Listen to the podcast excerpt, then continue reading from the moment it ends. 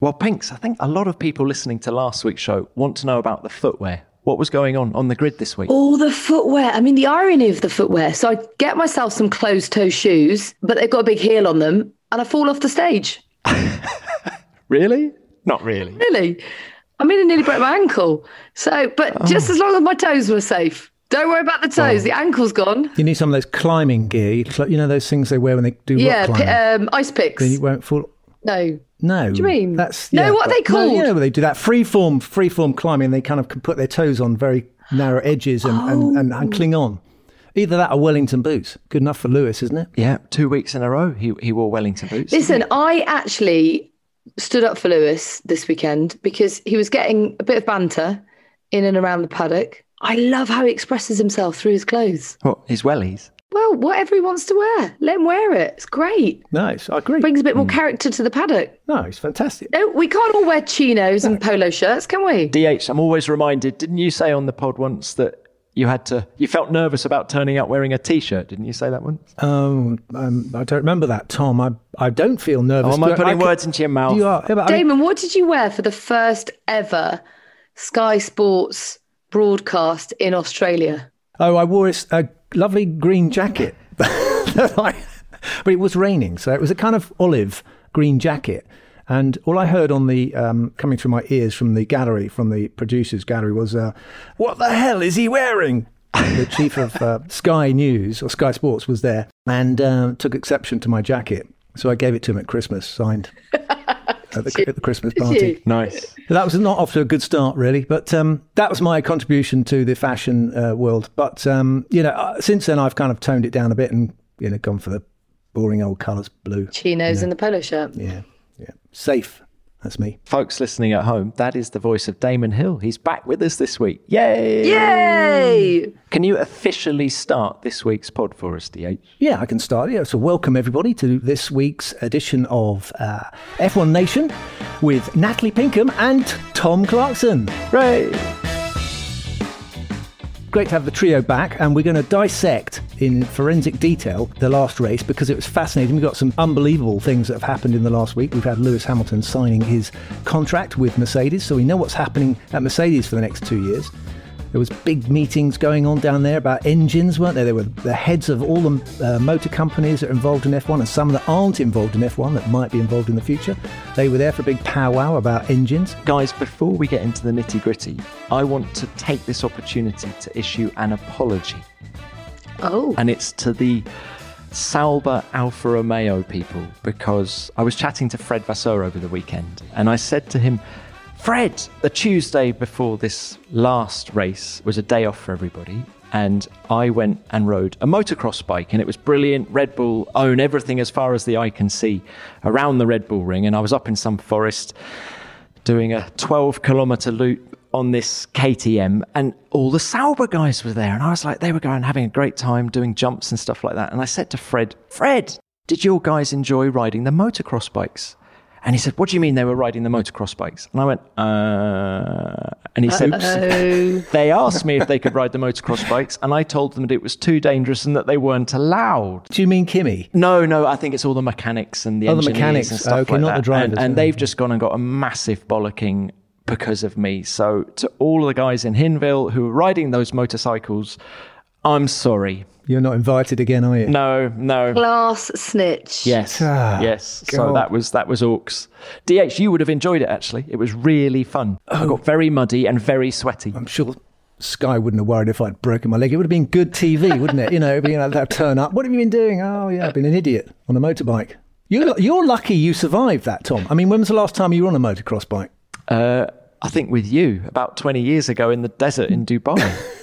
That's true. Yeah. We did do it. We did across do the- that. All I don't know if you have seen on Kimi's Instagram his son Robin, who is six and is incredible on this little motorbike. It's astonishing. I mean, he's going to be, isn't he? Because he's Kimi's son, but totally fearless. And I showed my son, and now my son wants to give it a go because Robin's doing it. They're born oh. within a couple of weeks of each other. So he, anything Robin does, Wolf wants to do too. How are you going to stop him, Pinks? I suppose just not not give him the opportunity. That's the problem, isn't it? Expensive hobbies these Yeah. kids have. Exciting though. It is cool, isn't it? Good to go out of your comfort zone when you're young. Except when you're watching your own kid, yeah, it's just it's different. I mean, when when my son started racing, it's totally different when you're watching motor racing. You watch uh, Formula One race, and you're going, "Come on, you could have taken more risks and everything." And you watch your son going around, you're going, you know, do you mind just going a bit slower there? Um, maybe just come into the pits. Let's talk about the risks taken on track on Sunday. Can we please talk about some of the incidents that led to penalties? Because I know for a fact that you two will disagree with those five second penalties being dished out. What you start, Pinks? What did you make? Let, us start with Lando Norris and Sergio Perez. What did you make of that? All I know is, as a fan of the sport, is I want to see wheel to wheel hard racing. And that's, I believe, what we saw. Sergio Perez now, turn four, trying to go the long way round the His duel continues with Lando Norris as he now goes onto the gravel and he loses six or seven places as a result of that. That was not what Perez needed. He's down to 10th. I think a lot of fans will be disappointed that Lando was then penalised for that, which he actually believed cost him second place in the Grand Prix. because of the penalty. He's complaining about the penalty. So he he he was racing in the way that he's grown up racing. You know, he did actually say somewhere that karting, everyone knows if you go around the outside, someone's going to lean on you and, and put you in the dirt.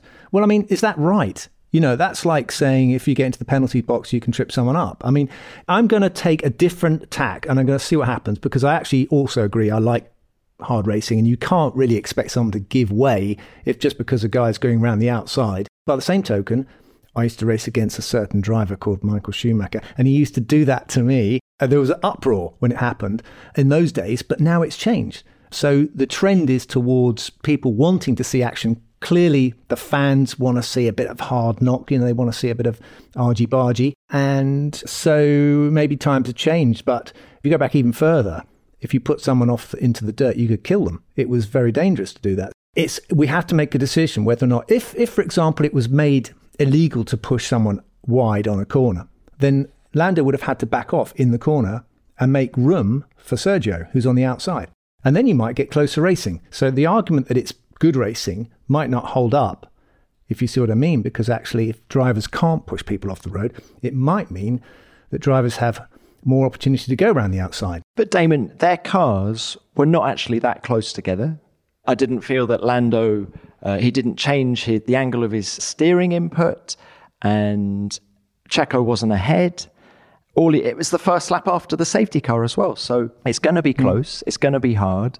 And we've seen in the past that going around the outside there is a risk. And if you're the person on the outside, you're the one taking the risk. And I think Checo should have just backed out. It's as simple as that. And I think to, A, to give Lando a five second penalty was hard, but to then give him two penalty points Yeah. was just proof to me that it was doubly wrong and that the stewards had slightly misjudged the situation because He's up to 10 points now as well, isn't he? yeah, I mean, I think he loses two before Silverstone, but still 10 out of 12, and then he's on a race ban. I just felt that was two guys who knew exactly what they were doing. Nothing that Lando did was dangerous. He, you could argue, you're arguing, Damon, that he lent on him a bit. Well, that's what racing is, isn't it? Yeah, sure it is. But I'm just trying to say, imagine it was the other way. Imagine you brought the rules back. So at the moment we're we're talking about track limits a lot and people losing lap times because of track limits and, and they've started to accept drivers have started to accept that they can't just drive wide on the circuit and on the on the curbs and gain an advantage and it not and, and it be okay. So they're actually starting to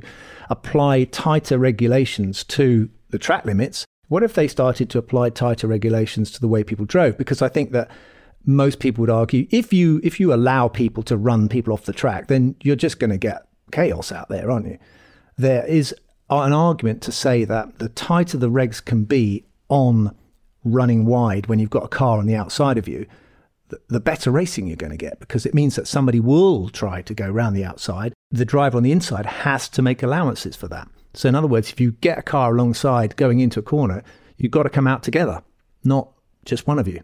It's a different way of looking at the race. So, if they're taking the sport in that direction, it might mean it's, it's taking away the, the, the contact element. In other words, you, contact is to be avoided. But there was no contact yesterday. No, Sergio had to avoid contact. Take it back 12 months, Damon. Alex Albon, Lewis Hamilton, they made contact, and Albon had got the pass done. And so I feel that five second penalty 100% deserved. This occasion, Perez hadn't got it done. There was no contact.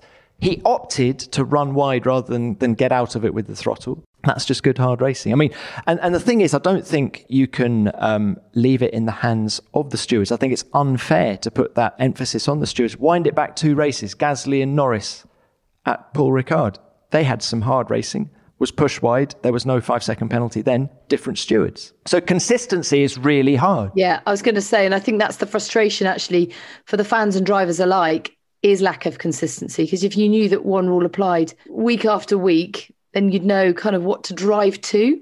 Alonso was complaining about the same, wasn't he? That there mm. just was a lack of consistency in the application of the rules. In terms of dangerous driving and, and deserving of penalty points, I thought what happened in qualifying, now that you mention Alonso Pinks, what happened in qualifying uh, when Sebastian Vettel bulked Fernando at the end of Q2, I thought that was far more dangerous than anything we saw during the Grand Prix. I was chatting to the guys at Alpine and they said that when they were in the stewards room, they found out that Vettel was only told about Alonso getting close to him two seconds before Alonso got there. So he had no chance to react. Yeah, but did you hear the team radio? Because Vettel did say, Yeah, I know, I know. And then it's like he was caught napping or something. It was a bit weird because then he suddenly realised that Alonso was right there. Yeah, because Alonso's, you know, it's the fastest bit of the track, that, isn't it? Yeah. Is that just a sort of a nuance of the track? Is that just a problem that we do have with that part of the track in Austria? Because Vettel, I noticed, was very apologetic to Fernando. And yet afterwards, he was really trying to justify his action, saying, Look, I did what I had to do because people had overtaken me and then slowed right down. There was not much more I could do. This is nothing new. Nothing new with this. I mean, it, it goes back to the days when they had qualifying tyres. In fact, that's why they got rid of qualifying tyres. It's because you had people doing extremely slow out laps while people were on a massively hot lap and fully committed. And the problem is with uh, with that circuit, the Red Bull Ring, is that it's a short lap, so there's really nowhere to hide. So they, you know, they, try as you might, the slower you go, the worse it is. So the more you try and keep out of the way, the more you're obliged to maybe almost park on the track, and the more the bigger disparity between the guy on the hot lap and the slow lap. So actually, there should be a much higher minimum speed uh, for people going on the circuit. So you're not allowed to go below a certain speed, for example. So you you can't do that. So once you leave the pits, you have to be committed to a faster lap. When people start to slow down on the circuit, you've got a problem. I mean, let's face it, if you've got a car parked on the track, they stop the race or bring out the safety car. And you have to feel for Fernando. He actually thought he could have put it P5 or P6 were it not for that. Well, if you chat to the engineers, Pinks, they think further forward. They thought if he'd really? absolutely nailed it, P3 was possible on the grid. Wow. Yeah. Well, that's very encouraging signs for them. But when you consider that his teammate was all the way back in what P17. Actually, fun little Fernando story. Talking of his engineers, before qualifying, one of his engineers, I'm not going to mention his name, took a ten pound note and said, "Fernando, if you can get through to Q3 with two sets of soft left." You can have this £10 note. So, to do that, he needed to get through to Q2 with just one lap one flying lap. And so, yes, he did do that, which meant he would have had the two sets of softs for Q3. But then, of course, the Vettel incident happened and he didn't actually get to do Q3. Everyone was angry in the team, frustrated. And then uh, Fernando just went up to this engineer and said, I still want the tenner. Give me the tenner. Apparently, he loves all those little games, you know bet. I bet. Now he's. I just love Fernando. I think he's he's so much smarter than most people out there. Mm. And you're right. He does. He does treat it as a game, doesn't he? Yeah. you can have all the money in the world. It's not about that for him. Mm. No. I, I, delivered. Give me my tenner. You, you, know. Yeah. Yeah. Yeah. Now also, just I have to something. I'm getting flashbacks now of my experience of watching the whole episode. I turn on the the uh, the national anthem for oh, yeah. the Austrian national anthem was fantastic. I mean, you know, who was that band? Michael Grubinger. That is the way to do it. You know, some of the national anthems can be a bit dull sometimes. I know, but that was but like proper rocky, wasn't it? Proper punk rock version of the Austrian national anthem. What a way to get going. And what you didn't see on camera is that Johnny was playing air guitar. as it was doing. And I was thinking, just cut away, show Johnny Herbert right now. You would have loved it. And David. those lunatics coming. uh, There's people falling out of the sky with batsuits on, and an aeroplane flies through the middle of them. I mean, I think the Austrians are. I mean, certainly the Red Bull crew are fantastic. They are. They do it very well. It was a great show. It was a great show. And I think it was just a real celebration of fans coming back to the sport. It was, you felt the atmosphere from the minute you arrived at the track, there was that sense of anticipation. We're free. We can go back and support live sport. And we're going to party hard. And it was, yeah, it was, it was quite moving, to be honest. And they got a sense of humour as well. Yeah, they I mean, do. obviously, Lando uh, has now become a kind of honorary Dutchman driving an orange car. So they, they get to support two teams. I, I thought it was brilliant. It's smart actually from him to say afterwards, and these are just the best fans. And then you just wait for the reaction. Lapping it up. It's Yeah. brilliant. You know, go and garner support around the world, don't you, as a young driver? Really, really great to see the fans back like that. It's a show, and the- the show it has to have the fans in it. It's just not a show otherwise. Well, it is a show, but it's not complete. I, I was surprised how much I'd missed the fans, actually. It was only when they were back you go, God, yes, you really feel like this is an event. Yeah, I've got goosebumps just thinking about Silverstone.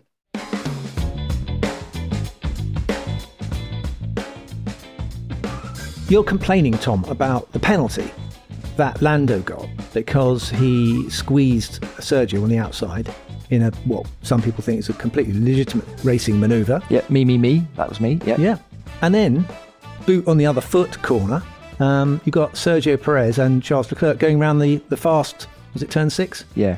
The old Bosch curve at the old The old Bosch curve, is it? Yeah, Okay. yeah. There goes Leclerc out of turn three. Got a much better exit than Sergio Perez. And after Perez picked up a five second penalty at this corner a few laps ago, Leclerc's going to be going for it again. And Leclerc's going around the outside again, but this time he's not quite close enough. Tries to get Perez on the exit. This is going to carry on to turn five and six as well because there's nothing to separate these two cars. Round the outside goes Charles Leclerc. You don't overtake there around the outside, and that's why Leclerc goes off into the gravel and for the second time trying to overtake Sergio Perez, loses ground by heading into the gravel.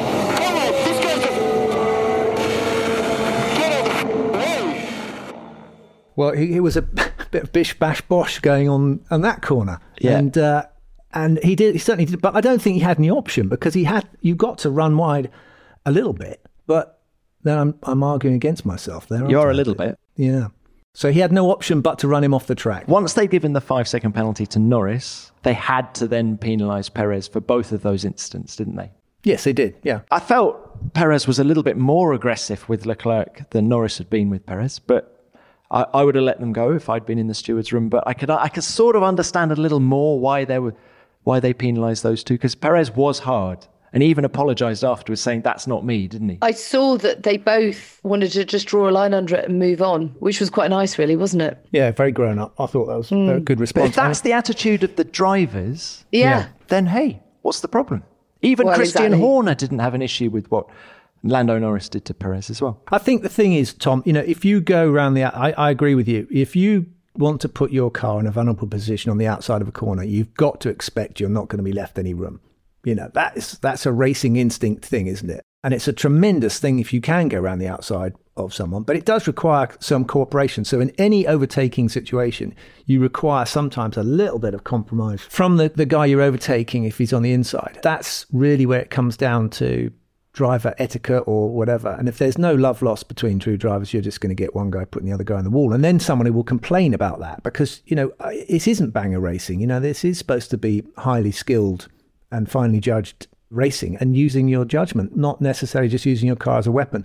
And, you know, when we see some situations and, and certain drivers from a long time ago, you know, they use their car as weapons and that had to be stopped. So maybe instilling tighter regs on these things, you're actually getting drivers to think about whether they can or can't do that anymore. So it may be, I don't know if it's Michael Masi's objective to try and make the racing cleaner. I mean, it, this isn't Aussie V8s, is it? You know, you, you've got, you haven't got door handles, you've got wheels that stick out. Michael Masi's initial mantra was he wanted to improve the racing, let the drivers race. That's what he said when he mm. first came in. And I mm. feel that we're now just slightly going back on that. Anyway, there we go. Talking of penalties, can we just talk about Raikkonen and Vettel at the very end? Strange incident. Uh, there was a bit of an incident on the last lap. I think Vettel uh, getting involved here as well, and Raikkonen and Russell obviously just up, and here's Vettel getting the run on Raikkonen. Oh, dear. Two very, very good friends as well. Good friends, former teammates, and they might want to have a little chat about that at the end of this race. I wonder if Raikkonen's just been caught off guard. I don't think Vettel did anything wrong there, to be honest. No. Well, he was ahead, wasn't he? No damage. Uh, they're just the cars. They'll just need a, a fresh coat of paint for the next race, I would suspect. And then you having to wait back all those hours, Tom, as 11 drivers were hauled in front of the stewards. It's kind of not how you want to end a Grand Prix Sunday, is it? No, no. Double waved yellows. Who'd ignored it? Who hadn't? And actually, most of, certainly all the guys in the points who were brought in front of the stewards uh, were let off. I think Nikita Mazepin and Nicholas Latifi were the only two penalised for that. But it was an extraordinary incident between those two. Bear in mind, they're great mates from their Ferrari days of being teammates. But I think the pressure is now on Kimi because part of the same conversation in which I dubbed all of the Sauber people in with Fred Vasseur, I did ask him about Kimi, and he just said he's got to do better in qualifying. He said his race pace is fine, but when you're starting 18th, that makes no difference. And uh, we need more from him. And you just sensed him turning the screw, and then he couldn't stop waxing lyrical about Theo Pourchaire, who's in Formula 2. He couldn't stop waxing lyrical about the job Callum Ilott did in FP1 Friday as well. So that incident will not have endeared Kimi to anyone. And he had to hold his hand up and he got penalised because he just sort of drove into Seb. Weirdly, it was a weird incident, wasn't it, Damon? I mean, It was. It was. You never did that. I'm sorry. I mean, at first when I saw him do it, I just thought that was kind of just. He thought, "Well, I'm not letting him through. I'm going to try and take him out." it was, it was really odd. And, and and the only thing I can say is that he previously nudged. Who was it? Who was it? His front wing end plate uh, touched someone else, but just a, a few laps before as well. And I thought, well, maybe he just can't judge where the front of the car is, because you know to do what happened with Seb was really bizarre. I mean, it was very I, I don't know what happened there. I'm reminded of Mark Webber and, and Sebastian going off at uh, in Turkey, was it yeah, when they when they collided? But you know, it was a little bit like that. It was a, a, Seb kind of maybe Seb ran across a little bit too early for Kimi to appreciate what he was doing. But I mean, really, two guys like that experience crashing into each other like that was At that stage of the race as well. We thought it was all over. We were like, hang on a minute, what's going on?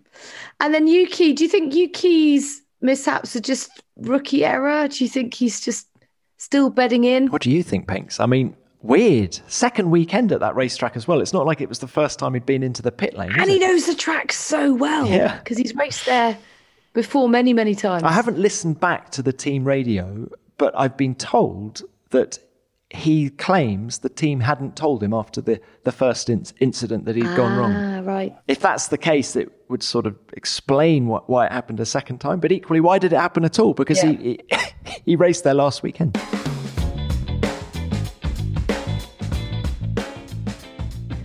Right, I feel we've moaned a lot so far about this race. I want to talk about all that's good and great about the racing on Sunday. First of all, let's talk about Max because it was just dominant, wasn't it? All weekend. The clean sweep on Sunday, lights out to checkered flag, never looked in doubt. Max Verstappen at Paul Ricard and at the Styrian Grand Prix started on pole and he won from pole. The Dutch fans have come to Austria to see him win again. Uh, they came, they saw, he conquered. Max Verstappen wins the Austrian Grand once again he's crushed the opposition at the Red Bull Ring. He's just in another class, isn't he, Damon? Well, he's in another class, but so's the team. I mean, the team are fan- that car is absolutely brilliant. Sergio is getting a bit closer, etching his way up, but the car is not the car's not doing all the work. Absolutely, you know, it's his natural ability. He, he actually very nearly missed out on pole position because Lando, if you looked at the replay back with Karun showing exactly where they were in relation to each other, Lando was ahead for most of that, except for the last corner, and he put that down. Lando said, "Well, that's because their car is better." So he was able to get the last, uh, Max was able to get the last corner right and actually gave him a huge advantage.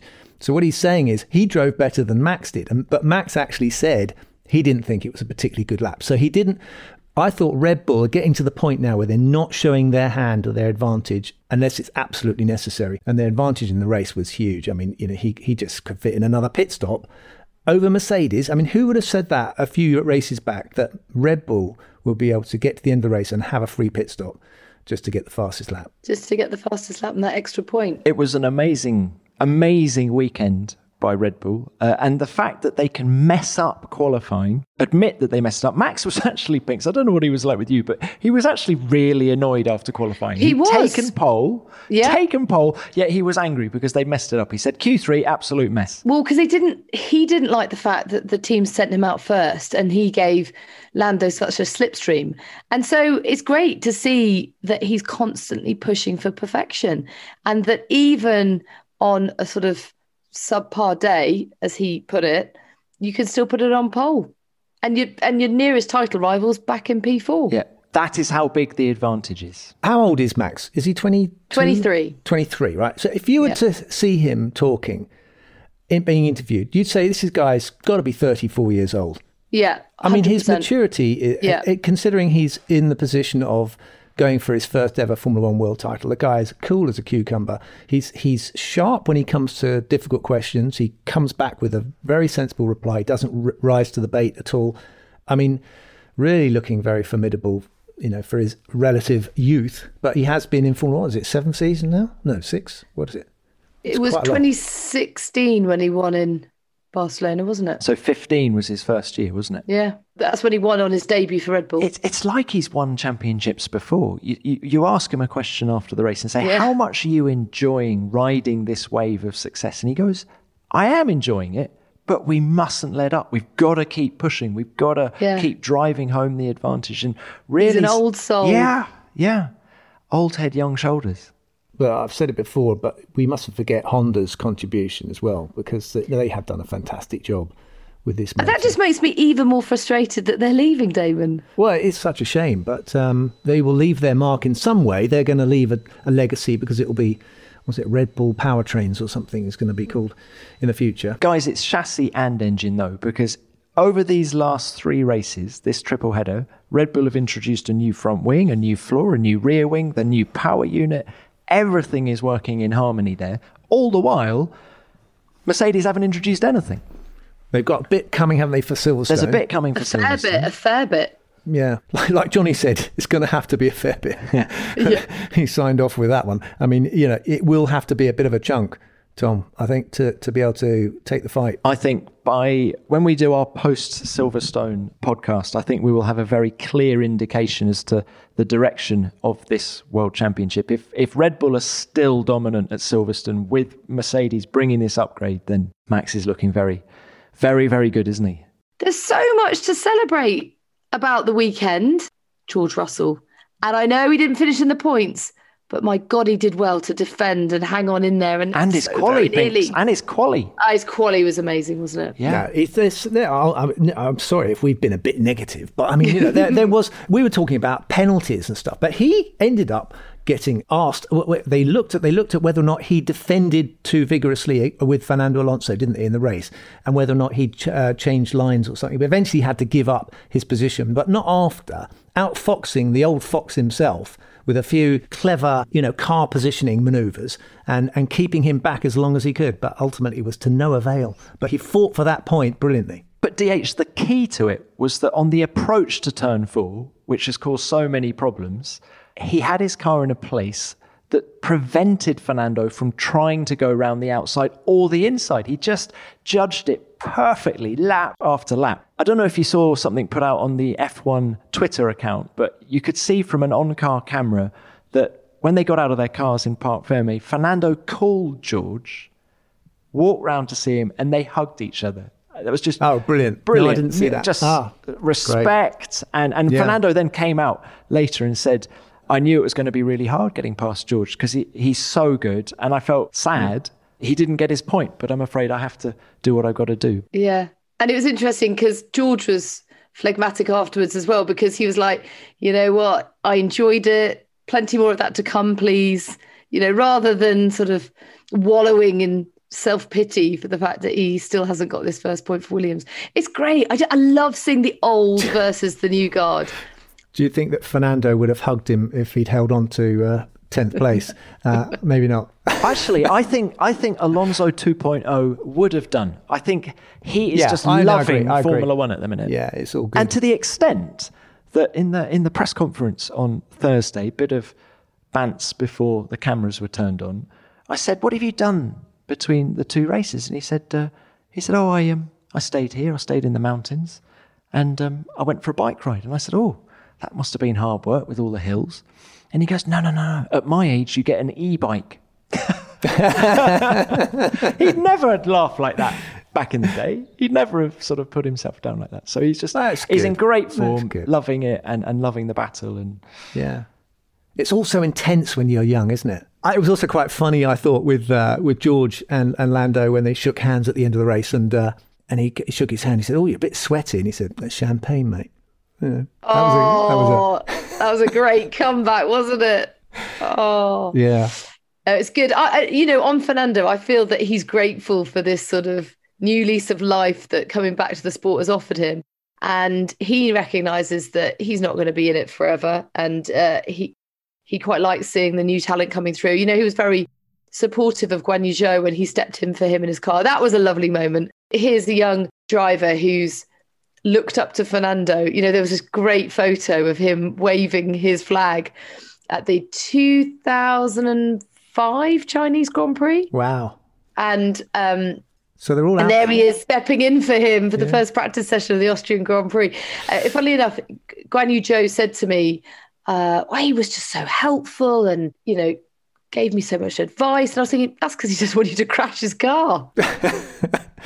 Oh, that's a little bit harsh, but uh, you know, he, it is true. He probably didn't want it, but I think I think there is this generosity of spirit, you know, with with uh, Fernando, Yeah, which, gen- which is genuine, and that's you know, he's a proper champion. I think I think Lewis is like that now as well. I think they, they have got to the point where they've they've got enough in the bank to be able to. Yeah. I don't mean money. I mean you know, in terms of success and racing, There's to be able proved all to they give a bit back. Yeah, it's brilliant. with Yeah, age really comes good news. perspective. And Fernando was funny actually talking about he's he started doing track walks, having not done them before in his career, and he started in um, Portugal. He did one in Portugal for the first time and finished in the points. So he thought, oh God, I better keep doing that then. So he's done one ever since and finished in the po- every time he's finished in the points, he's done a track walk. So he just There you go. You see, suspicion Yes. is still there. yeah. What about Danny Rick? What do we make of how he's responded? Because that was absolutely soul destroying after qualifying, wasn't it? I mean, having been identified as not as the weakest link, but certainly, you know, Danny has had some struggles getting the, the best out of his car. And then for your teammate to nearly put it on pole position in UB14. I mean, he recovered fantastically well with a great drive. But what is going on with his qualifying? Is, is there any you know, what's he got to do? He's lost. It's something missing.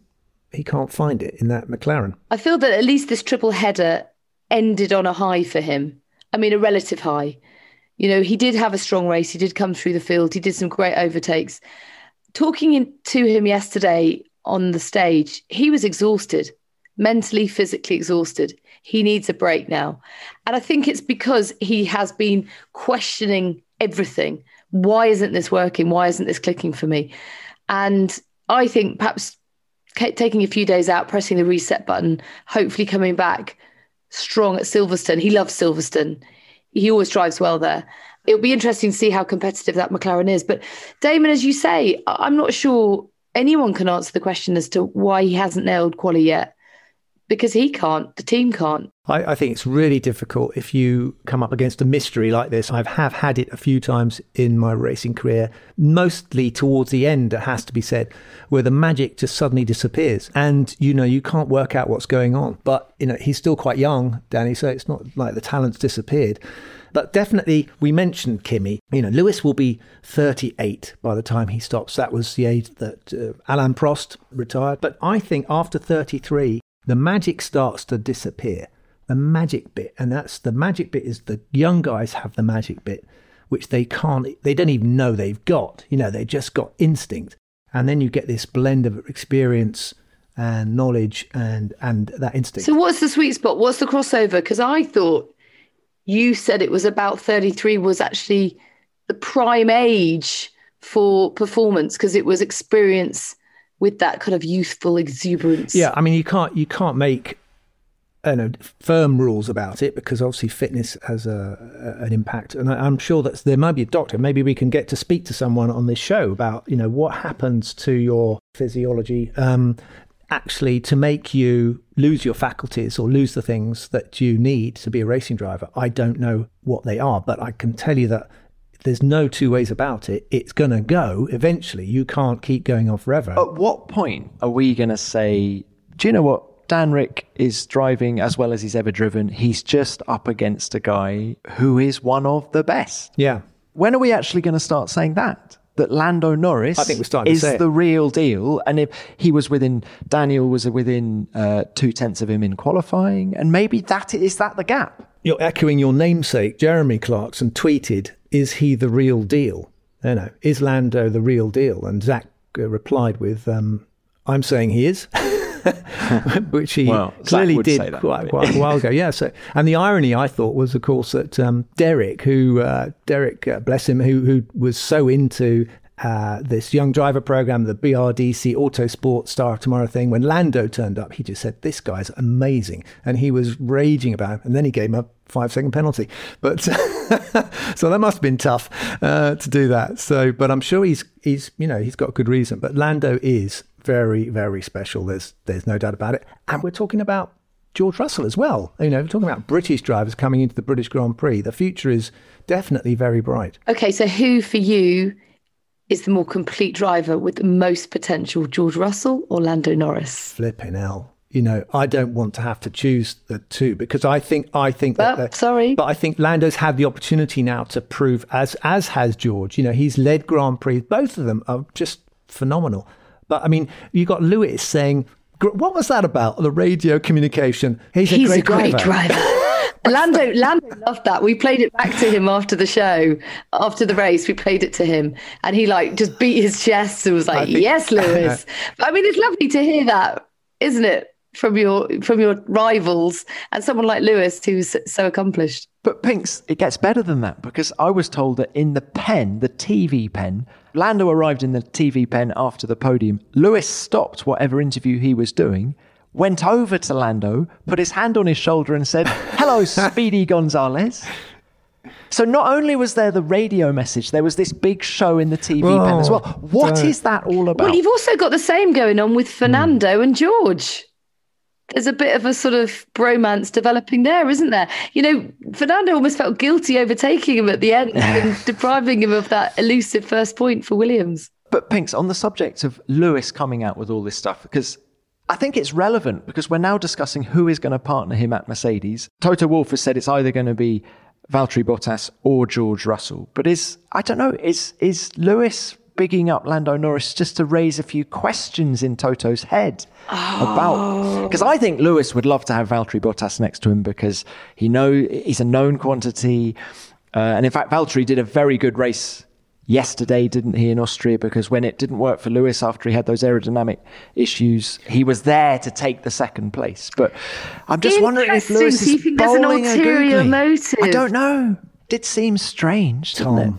That is the alternative interpretation that there is no ulterior motive and that it was just a nice thing to do. There is that possibility, but you just There is can't- that as yeah. well. Tom's he's There is been that in this well. game Old too cynic long. though, he's he? seen it all before. He knows what they're like. Well, I don't know. But DH, if you wanted to compliment a driver, why do you need to do it in front of all the TV cameras? Why can't you just do it away from the TV cameras? It would mean more, actually. It would feel more sincere, wouldn't it? And actually, I would have loved it if Lewis had complimented George after he stepped in for him at the end of last season. That would have been And he really big. And he was noticeably hmm. quiet. Yeah, well, the intrigue is is oh god, it's a savoury one. But so who, who would we sign if we're Toto Wolff? Who would we put alongside? Oh, I'd definitely put George in. I think it's done, Tom. Damon thinks it's done. This is nothing against Valtteri because I think he's great, but there's just something so exciting about having George and Lewis in the same team. Completely agree with that. And actually, if I was Valtteri Bottas, I think Williams is a good option next year. Yeah. Mercedes engine, Mercedes rear end. Look at the transformation that that team has gone through in the last three races. Yeah. They're now disappointed The old with P11. swapperoo. Back, back And to where you can- were, Valtteri. Yeah, so I think, you know, if you're Valtteri Bottas, do you want to be Lewis is number two. I know officially he's not, but Lewis is number two again. Or do you want to go and be the team leader at Williams in what could be a good car? It's a really good point, Tom. It's a really good point. Yeah. Yeah, yeah, and mould a team around him. You're good, TC, aren't you? Clever, clever chap.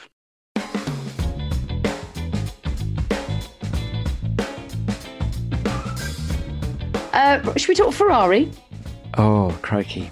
Yeah. I thought Carlos Sainz did very well at the weekend. Why, why'd you say crikey? I say crikey because they finished, what is it? They finished fifth and eighth, didn't they? I was kind of expecting a little bit more. Well, Pinks is getting her sheet of paper. hang on a minute. My excessive Well, I think- notes.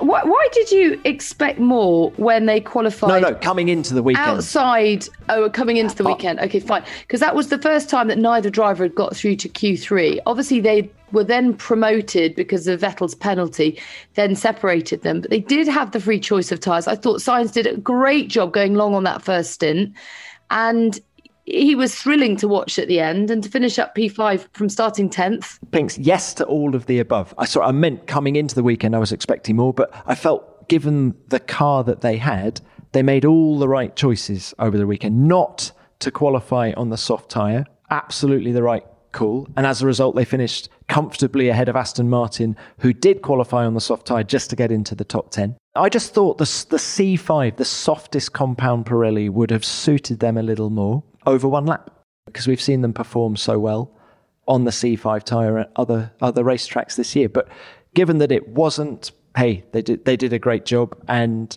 Carlos is a wily old racing driver, isn't he? He sort of does it by stealth, I think, quite a lot. He- He's a real thinker, and then suddenly at the end of the race, I find myself so often thinking, "Oh my goodness, Carlos is fifth. Where where did that come from?" yeah and i know what you mean I'd like to know whether that was uh, Carlos's uh, strategy, race strategy, or whether it was Ferrari came up with it. I'll bet Carlos said, "Listen, this is what I'm going to do. I'm going to put a hard set on. I'm going to go as long as I can, and I'm going to be quick at the end."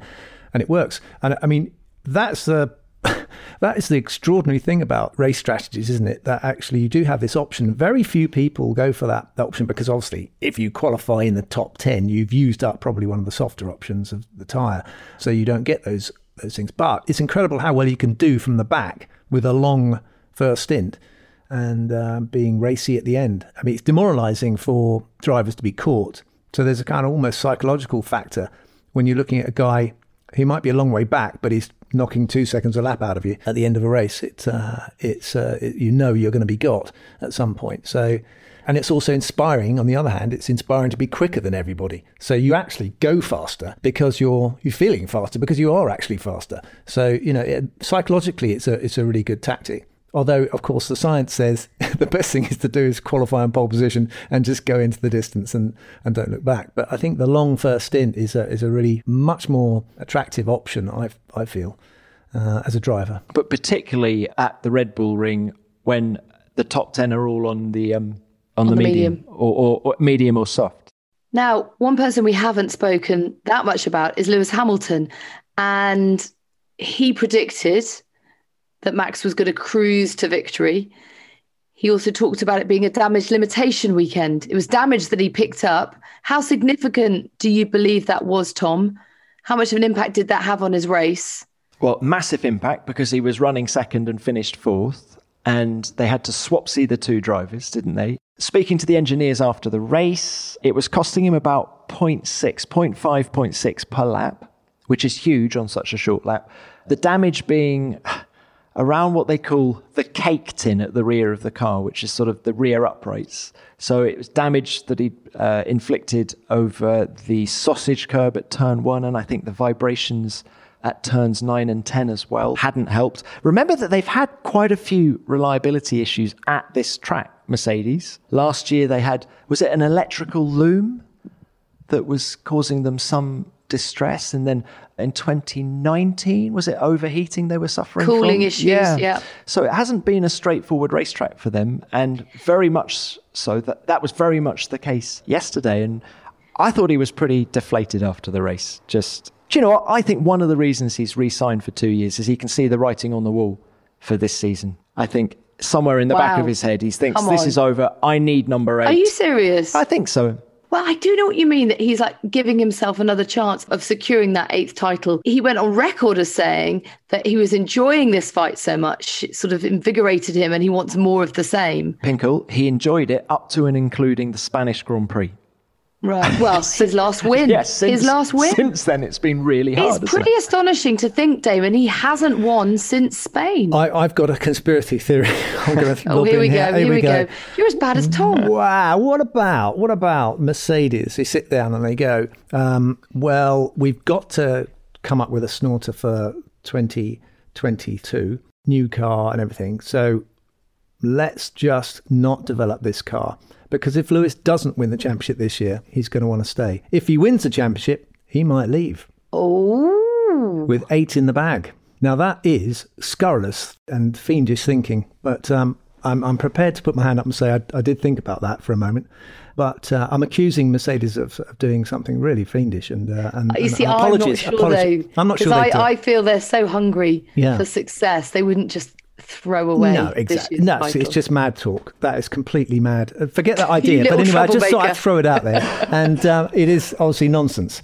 Um, Tom, you're right, choking. Yep. Uh, yep. But uh, yes, I'm actually Tom is choking on my suggestion yes. there. Yeah. Um, but um, but anyway, that, that, little nasty thought crossed my mind, being being having watched Formula One for a very long time, and uh, you know, I just wonder, you know, they want to keep Lewis. Anyway, if they lost Lewis, I think they've got pick of the bunch because they've still got a great car. But um, we got a new regulation change, so who knows what's going to happen next year? And do you think this will be his last contract in Formula One? Do you think he will leave when he's 38 at the end of this next two-year deal?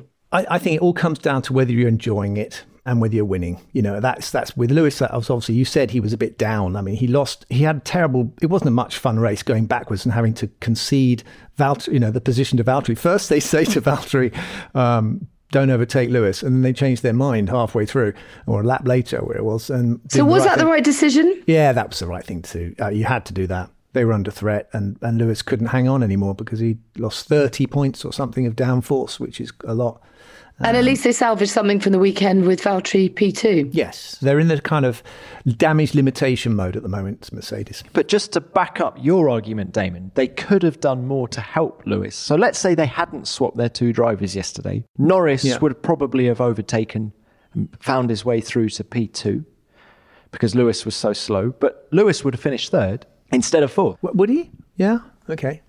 He would have, if they hadn't swapped the drivers and just told Valtteri mm. to hold station. The worst case scenario was mm. that Lando Norris would have finished second and Lewis third, which is would have given him more points for the championship. Yeah. So that's them engineering the loss of this world championship to keep Lewis for 2022.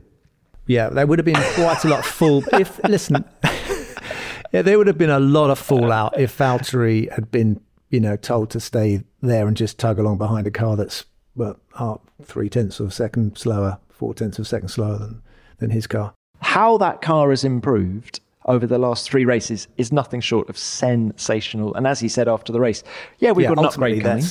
Yeah. It's the last upgrade, so it needs to be huge if it's going to have any impact on this world championship. And I think he knows in his heart of hearts. Okay, so what can Mercedes do? Because I think Mercedes fans everywhere, and indeed fans of the sport who want to see wheel to wheel racing and the tightest possible fight and championship want to know how they're going to turn things around. Can you optimize a car? Can you really get more out of what you've currently got and not bring upgrades, Damon? Uh, yeah, I think so. I mean, sometimes it is it is about adapting the car. When you've got very very fine margins, which you do have at the Red Bull Ring, being such a short lap and with so few corners, then tiny differences make a difference. So driver confidence is a big difference actually. And that comes from finding the balance, as we've discussed with Lando and Daniel. You know, it could be that just dialing the driver into uh, the car, and so those those fine tuning things are really important.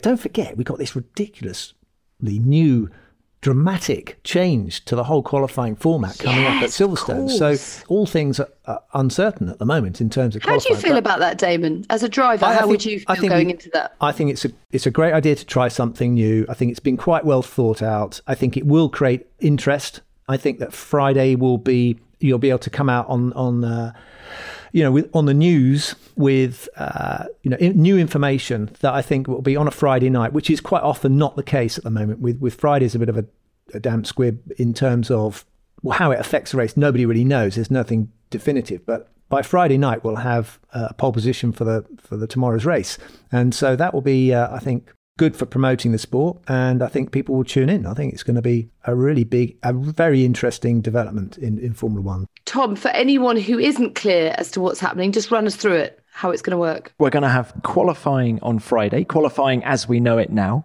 That will set the grid. Instead of FP2. In, we have sorry. one practice session before that. Let's go in chronological okay. order. Friday, yeah. Friday morning, go. Right. Nothing on Friday morning. Nothing on Friday.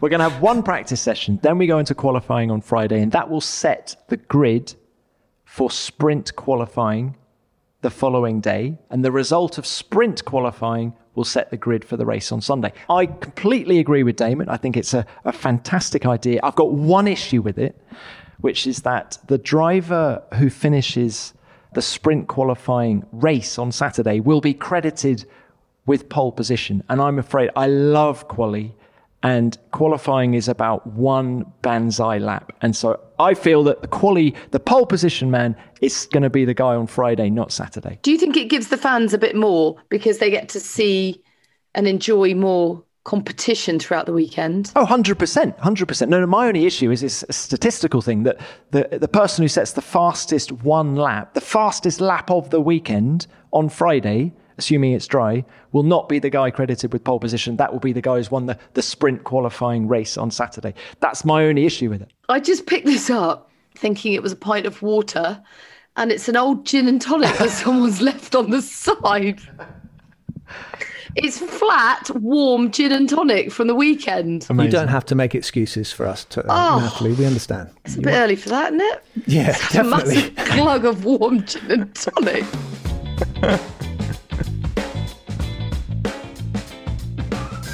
Well, that's a good chat. I think it's been a good uh, debrief. No, no, no. We are not going anywhere, Damon Hill, because the best bit of the show is yet to come. Oh. Which is, of course, Ask Damon. They're going to be asking me more questions. They are. Oh. Probing. God. Okay, let's hear them. Hi, Damon. It's Chris from London in the UK here. I've seen many Formula One races in my time since I was a wee nipper back in the mid 90s. And one of the most memorable Grand Prix I've seen is seeing Lewis Hamilton be crowned world champion for the first time in 2008, which actually I watched in the same room as you in the BRDC, where a few people got invited for a special screening. But I wanted to ask you, what's the most memorable race you have experienced as a spectator, not necessarily a driver, but as a spectator sitting from home before your career, during your career? Thank you very much. So, Chris asking me which is the most uh, memorable Grand Prix I've I've experienced as a spectator, and I would say that uh, some of the most important things, the things, the, the races that inspired me the most, are probably centre on Nigel Mansell, I think. So Brands Hatch, I remember, in 1985, I think. It was his first ever Grand Prix when I think it was the European Grand Prix. Tom is uh, statistically much more accurate than I am. Uh, might be able to remind me. Is that correct? That is correct. Uh, yeah, so I was racing, I just started car racing. And uh, at the time, we hadn't had a, a British world champion since 1976 uh, with James Hunt. Um, so Nigel cracking his first Grand Prix win uh, there at Brands Hatch inspired me. And I watched, I stood at Paddock Bend outside a, a, a hospitality unit and I, I, was watched, I stood there rooted to the spot every single lap and looked at this speed trap thing they had going into Paddock Paddock Bend, and it was 185 miles an oh. hour going into oh. every lap.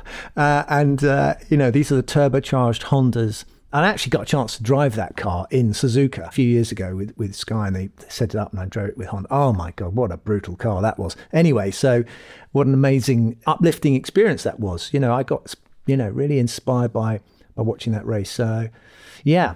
I thought you might have said one of watching your dad win a race or something like that. Yeah. Uh, well, I was too. I wasn't really orientated towards thinking myself as a racing driver back then. So my, that's what my dad did, and I didn't really have so much it was so much more difficult to follow the sport in those days. You know, you stood at the track and you watched cars. You didn't have screens to look at, or you know, the the communication was pretty difficult with just tannoys. So I wasn't really aware when I was at a track when I was younger what, what how my dad was doing. But I, I remember him winning the international trophy race at Silverstone in 1971, I think it was, which is his last Formula One race victory, but I was more interested in listening to Arsenal versus uh, Leeds, I think, in the FA Cup final on the radio. Um, so I just saw him go past and then I go back to the football. So no, I, I wasn't terrible admission, but I wasn't so inspired by watching my dad race, but uh, more more by Nigel. But they both had moustaches. Maybe there's a connection. Right, should we get the next question then? Hello, this is Frank from San Francisco, California. I'm very much enjoying your podcast, and of course, the F1 season has been awesome this year. Um, I'm really pulling for my favorite, uh, Carlos Sainz. Beyond that, um, I'm curious what's the oldest F1 car you've driven on a track? Um, very fascinated about the way the technology has changed and, and what maybe surprised you about the way uh, it handled and performed. I, I just would really like to hear those insights. Thank you very much, um, and keep up the good work, everybody. It's been a great year so far. Well, that's actually a lovely question going into Goodwood, isn't it, Damon? Because you must have driven some yeah, old bangers, great bangers. No, some some classic F1 cars there. Uh, it's fantastic. I love the old history, the old cars, the evolution of Formula One. It's just fantastic when you go back and you get a chance, as I'm lucky enough to have done, to be be given these extremely valuable cars to to do a few laps. So I'm I think I have to say the oldest car I probably drove was an ERA at Silverstone, uh, Donington actually. Sorry, it was basically an engine on what looked like uh, just a, a, square frame with some wheels bolted on each corner, but it was one of the very early, obviously English racing cars that showed any success. So. What year would that be, Tom? That that's pre-war, isn't it? ERA, but um, uh, or maybe it was po- no, actually, actually Raymond Mays, wasn't it? Um, maybe it was early fifties, actually. Could have been, but uh, absolutely terrifying to drive because you've got nothing to stop you falling out. Uh, you have to hang on to the steering wheel, and uh, there's no sides to the cockpit, and also no seatbelts. And anyway, you feel like you're sitting on a bar stool. You're so high up. So, uh, but a great noise. The engine made absolutely a brilliant, brilliant noise. Which car do you wish you'd been able to drive from history? I think probably that uh, beautiful uh, Mercedes that uh, Fangio used to drive and Moss used to drive probably would, would be one 1955, is it? What, 196, um, right? Yeah. If you're listening, Mercedes. Cars. Or maybe one of those shark nose Ferraris. I mean, there's so many. They're beautiful. I've driven nearly all of my dad's cars. So one of the very early. Uh, oh, I've driven a Lotus. Yeah, the Lotus. Which Lotus uh, have you driven? I think it was a 1959, uh, 58 car that was actually a Formula 2 car. And I've driven the first BRM as well, 1960 BRM. God, listen to you. So, how many have you driven? I've probably driven most of the BRMs. In fact, at Goodwood, I think I'm going to be driving a BRM in the Murray Walker uh, celebration that they've got going on there. But uh, so I'll get a chance to drive. I should make a list. I know Martin Brundle has got a very comprehensive list of every car he's ever driven, which is probably a bit bigger than my list. Actually, he's but, driven uh, a race winner from every decade of Formula One. Yeah, amazing. Martin has. Yeah, yeah. And he, he he he likes to drive them fast as well. He doesn't just go round. I mean, you know, these he he gives them some some stick as have well. I so, have I told you about the time I drove a race winner, guys? Did I ever tell you? Have I ever bored you with that? No, but I feel like you're going to. I want to hear. I, I, do actually want to hear, Tom. So, early 2000s, British American Tobacco were doing a, a swapsy between Jacques Villeneuve and a guy called Dave Charlton, South African Formula One driver from the 70s. And we had Emerson Fittipaldi's 1972 championship winning car at Valencia. So they swapped. Dave Charlton drove that year's current Formula One car, and Jacques Villeneuve drove the Lotus 72 that David raced. And they then said to me, Do you want to have a go? So I was like, Yeah, all right, all right, I'll have a go. so I signed my life away. Don't bloody mind if I do. signed my life away, and lucky. You remember how Jacques Villeneuve always had oversized overalls? They were always too big for him. But he was quite small. He so was small, but anyway, they managed to fit me, and in I got, and it was an absolute joy. Of course, I didn't drive it hard, but what really struck me was how sweet the whole thing was. I thought there would be a lot of travel in the steering or the gears or something. Absolutely sweet. And uh, Dave Charlton said it was like driving the car from 40 years ago. He said it's just like it was back in the day. It's amazing, Amazing. the- That is great. how they look after the cars and how you know how, how good they are. These old cars now. The people who own them are just they love them, so they invest a lot of money. They've got to have quite a lot of money to look Yeah. after them, but they so they're actually sometimes better than they were back when they were built brand new. Classic Team Lotus, I think we're looking after this one. Lovely, lovely stuff. There, there you go. San Francisco, Frank. Thank you very much for that great question. If you have any more interesting questions, then we'd love to hear them and play them. And you have to send an audio recording to askdamonhill Damon Hill at gmail.com. What are you guys up to then for the rest of the day? Well, Pinkle, I am about to go to the airport and I'm really excited about going home after three weeks on the road. So that's me. What about you? Probably going to go back to bed if I'm completely honest. I'm absolutely knackered. it has been a long triple header, hasn't it? And I'm thinking because the kids break up at the end of this week, I may well make the best and most out of them being at school right now, which is to have a little sleep during the day. And Damon, what are you doing for the rest of the day? Um, I haven't got that far yet. I haven't thought about it. oh God, it's been. Uh, I would- it usually involves some sort of dog walk.